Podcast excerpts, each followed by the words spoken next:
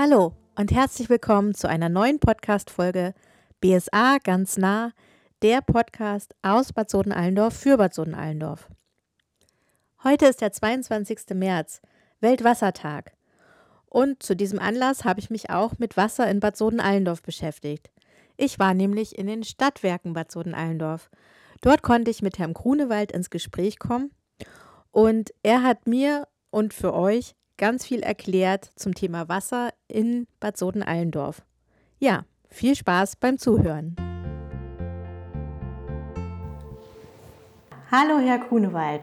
Ich freue mich sehr, dass ich heute bei Ihnen bei den Stadtwerken zu Besuch sein darf. Vielleicht möchten Sie sich ja selber mal kurz vorstellen. Hallo, Frau Kranzow. Auch ich freue mich, dass Sie hier sind. Und ich freue mich auch darauf, zum Thema Wasser etwas sagen zu können. Zu meiner Person. Ich bin der Betriebsleiter hier bei den Stadtwerken in Bad Sohn-Allendorf.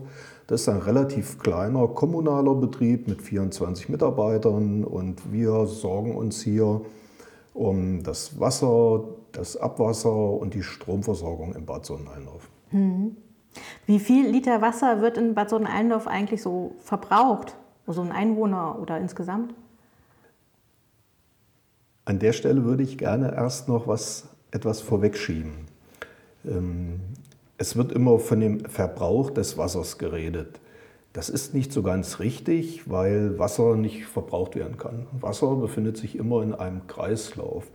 Deswegen steht in unserer Satzung auch nicht drin eine Verbrauchsgebühr, sondern eine Nutzungsgebühr. Das heißt, wir Menschen, genauso wie Tiere, wir nutzen das Wasser Entscheidend ist aber, wie stark greifen wir da in diesen natürlichen Wasserkreislauf ein.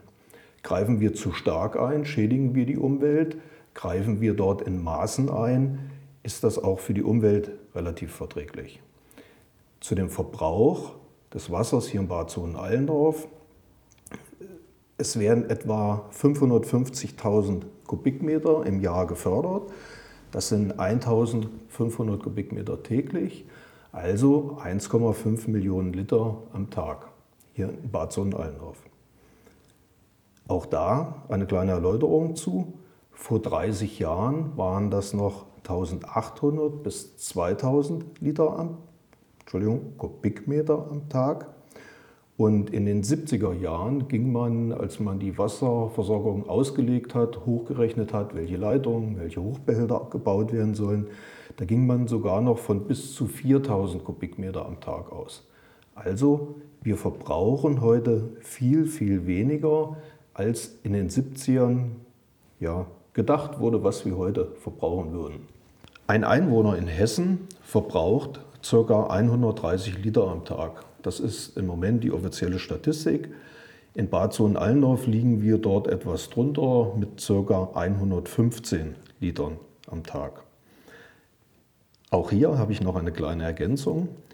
Wenn man die Zahlen hört mit 130 Liter für den Einwohner, für den normalen Verbraucher, gebe ich einfach mal zu bedenken, es gibt das sogenannte virtuelle Wasser. Ich kann da auch nur empfehlen, einfach mal im Internet nachzuschlagen, zu googeln. So wird zum Beispiel für eine Tasse Kaffee 130 bis 150 Liter Wasser benötigt für die Herstellung dieser einen Tasse Kaffee. Das heißt, das, was wir an Tagesbedarf haben, ja, verschwindet letztendlich schon für eine Tasse Kaffee zur Herstellung. Bei Rindfleisch sieht das noch viel dramatischer aus. Nach, für ein Kilogramm Rindfleisch sind das etwa 15.000 Liter. Und das Ganze dann oftmals in Bereichen oder in Ländern, wo eine echte Wasserknappheit. Und das ist jetzt schon mit eingerechnet in die 130 Liter? Nein, das ist nicht mit drin. Die 130 hm. Liter ist genau das, was wir an unseren Kunden abgeben. Hm. Und wo kommt das Trinkwasser eigentlich her für die Kernstadt, mhm. für die Ortsteile? In Bad Sohn-Allendorf wird das Wasser aus fünf Quellen und fünf Brunnen gewonnen. Das Wasser in den Quellen tritt von alleine zutage. Man kann sich das so vorstellen wie so eine Drainageleitung, die um ein Haus rumgelegt wird. Das heißt, dort gibt es ein Tonrohr, ein Steinzeugrohr, ein gelochtes. Und durch, dieses, durch diese Lochung wird das Wasser gefasst und tritt dann an der Quelle offen aus. Ähm, man sieht das ja auch, eine Quelle, zum Beispiel der Kringelborn oder ähnliches, dort sieht man ja auch, wie das Wasser frei aus den Gesteinsschichten herausläuft. Die Brunnen sind etwas tiefer angelegt, das heißt, die Brunnen sind gebohrt, hier in Bad Sohn-Allendorf bis zu 90 Meter tief.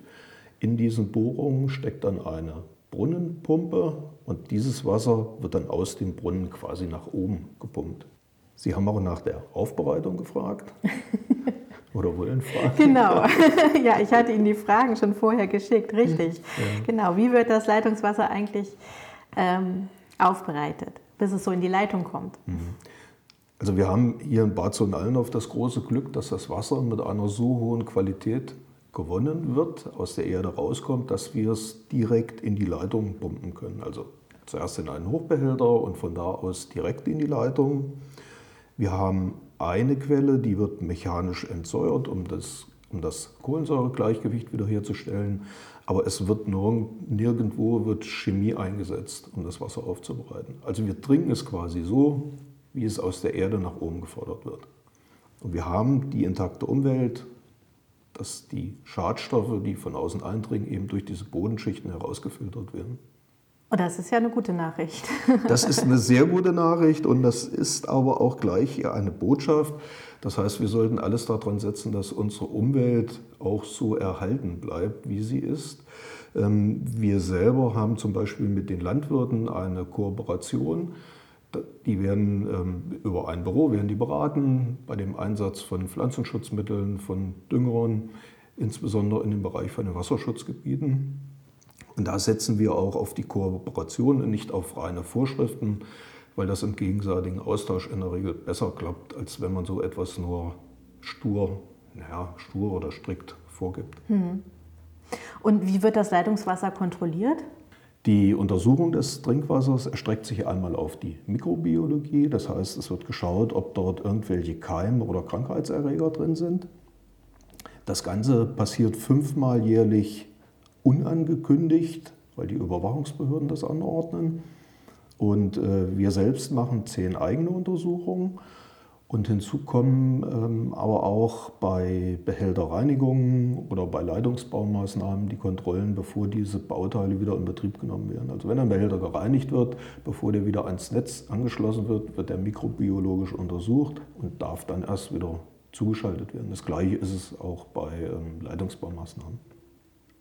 Das andere, was untersucht wird, ist die Wasserchemie. Das heißt, es wird geguckt, wie setzt sich das Wasser zusammen, welche Mineralien sind in dem Wasser. Es wird aber auch geschaut, gibt es irgendwelche Schadstoffe, also irgendwelche Düngemittel, Pflanzenschutzmittel oder ähnliches. Die Wasserchemie wird in der Regel nur einmal jährlich geprüft, es sei denn, es gibt irgendwelche stärkeren Veränderungen.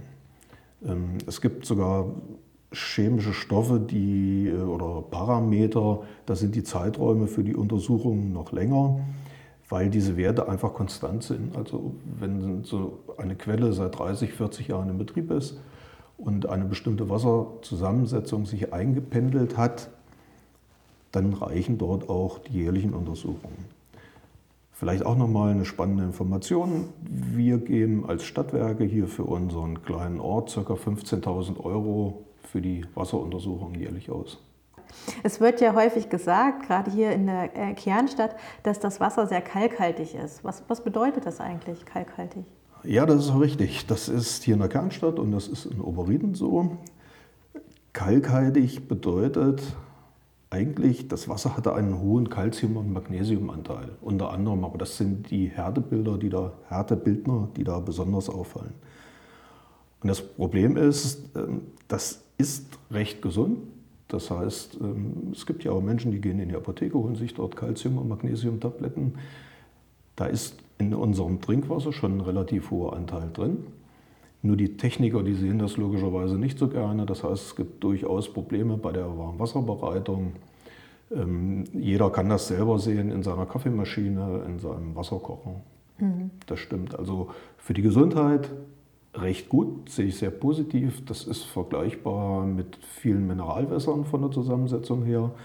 Aber technisch muss man schon sorgfältig darauf achten, mit welchen Geräten man arbeitet, mit welchen Werkstoffen man arbeitet. Ja.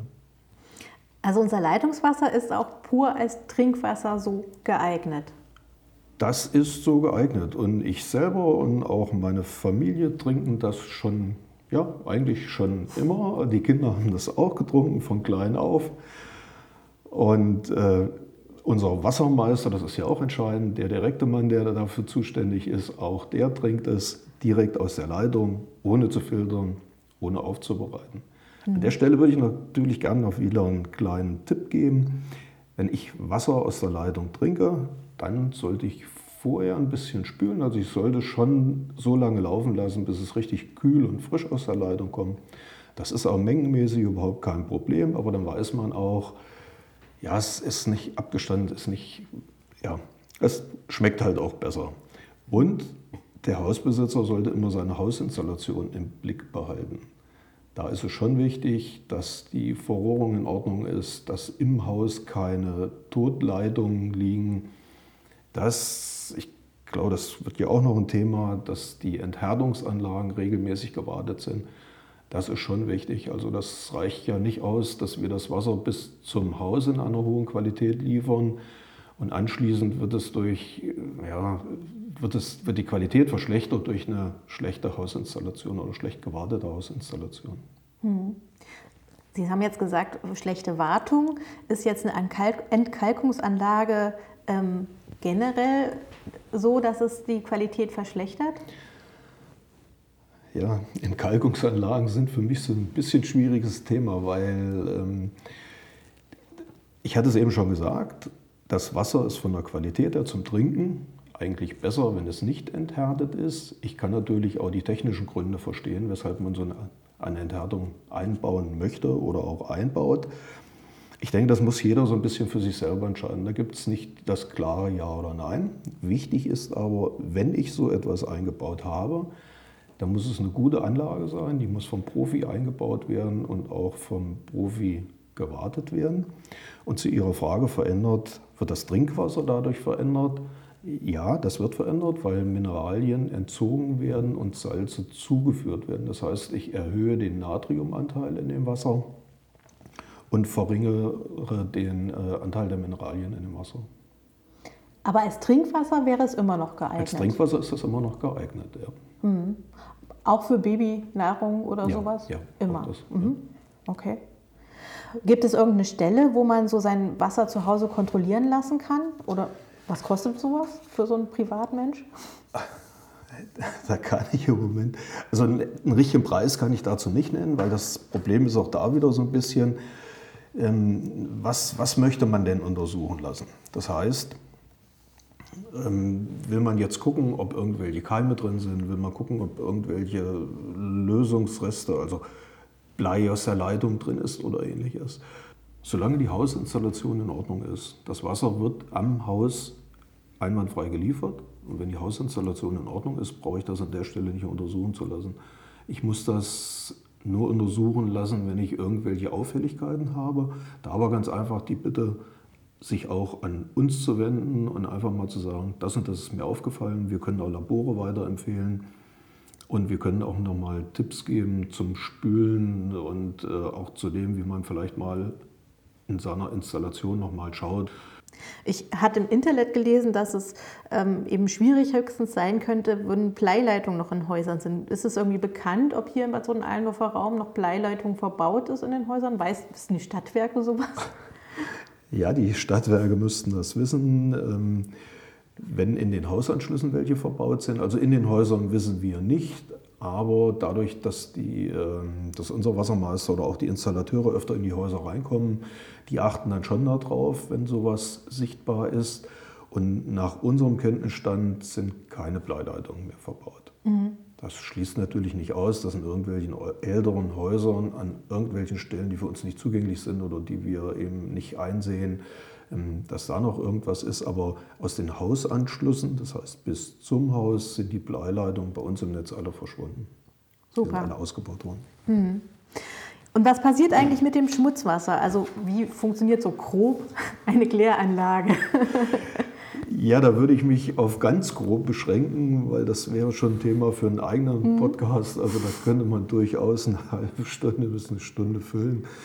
Ähm, vielleicht erstmal, wir sammeln in der gesamten Stadt das Wasser, das wird dann zu einer zentralen Kläranlage geführt. Ähm, dort wird es gereinigt, das wird mechanisch gereinigt über Rechen ganz am Eingang. Und auch da gleich nochmal die Bitte, in dem Wasser haben Putzlappen nichts zu suchen. Auch Feuchttücher machen uns da echte Probleme. Die äh, setzen den Rechen zu, die setzen die Pumpen zu. Die zersetzen sich auch nicht nachher bei dem Prozess. Also die Bakterien haben da echt zu tun und Tücher mit Kunststoffanteil kriegen die einfach nicht zersetzt. Abfall hat dort nichts zu suchen, ähm, es sei denn, man möchte Ratten füttern. Und Medikamente gehören auch in den Hausmüll. Der wird verbrannt und die gehören auch nicht in die Toilette. Das ist mir nun mal ganz wichtig. Ansonsten wird eben das Wasser durch Bakterien gereinigt, durch verschiedene Prozesse und das Wasser, was nachher abgegeben wird, das hat schon nahezu Trinkwasserqualität. Also nicht von den Keimen her, aber von den, also da sind auch keine Schadstoffe mehr drin. Das ist, äh, insofern wird das ja dann auch in die Werra wieder abgegeben, das gereinigte Wasser. Mhm. Ja, Sie haben gerade schon äh, gesagt, von Feuchttüchern und Medikamenten. Haben Sie noch weitere Empfehlungen für uns so im Umgang mit Wasser, was wir beachten können? Ja, ich möchte eigentlich nochmal klarstellen, dass wir, wir, wir haben bei uns das große Glück, dass wir keine Wasserknappheit haben. Wir haben hier ausreichend Wasser und wir sollten sinnvoll damit umgehen. Was nicht gut ist, das ist Wasser sparen um jeden Preis. Also wenn ich zum Beispiel in der Toilette so sparsam mit Wasser umgehe, dass ich anschließend Unmengen an Putzmitteln brauche, um das wieder zu reinigen, dann ist das kontraproduktiv. Ähm, wir können unser Wasser gut trinken, das muss also nicht über mehrere tausend Kilometer hierher gefahren werden. Das sind so Punkte, wir, wir müssen unsere Umwelt intakt halten. Also wir müssen nicht den letzten Liter Wasser sparen, sondern wir müssen eigentlich viel wichtiger die, die Qualität des Wassers sicherstellen durch die intakte Umwelt, durch, durch einen Klimaschutz.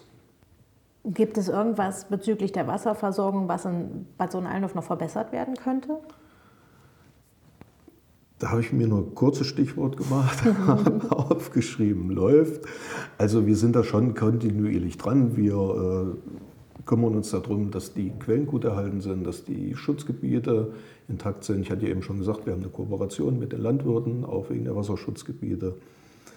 Wir sind auch immer am Sanieren der Leitungen, weil durch alte, defekte Leitungen natürlich auch viel Wasser verloren geht. Das ist auch ein wichtiger Punkt. Und an der Stelle bitte ich einfach nur mal auch um Verständnis, dass es jeden irgendwann mal erwischt, dass eine Straße aufgerissen wird und dann eben für eine gewisse Zeit lang ja, dort ein bisschen Dreck und Lärm vor der Haustür ist, aber äh, das sollte auch nur alle 50, 60 Jahre so sein. Aber uns ist halt wichtig, dass die Leitungen intakt sind. Wir müssen auch viel investieren, damit einfach ähm, nicht so viel Wasser im Untergrund durch die Leitungen verloren geht.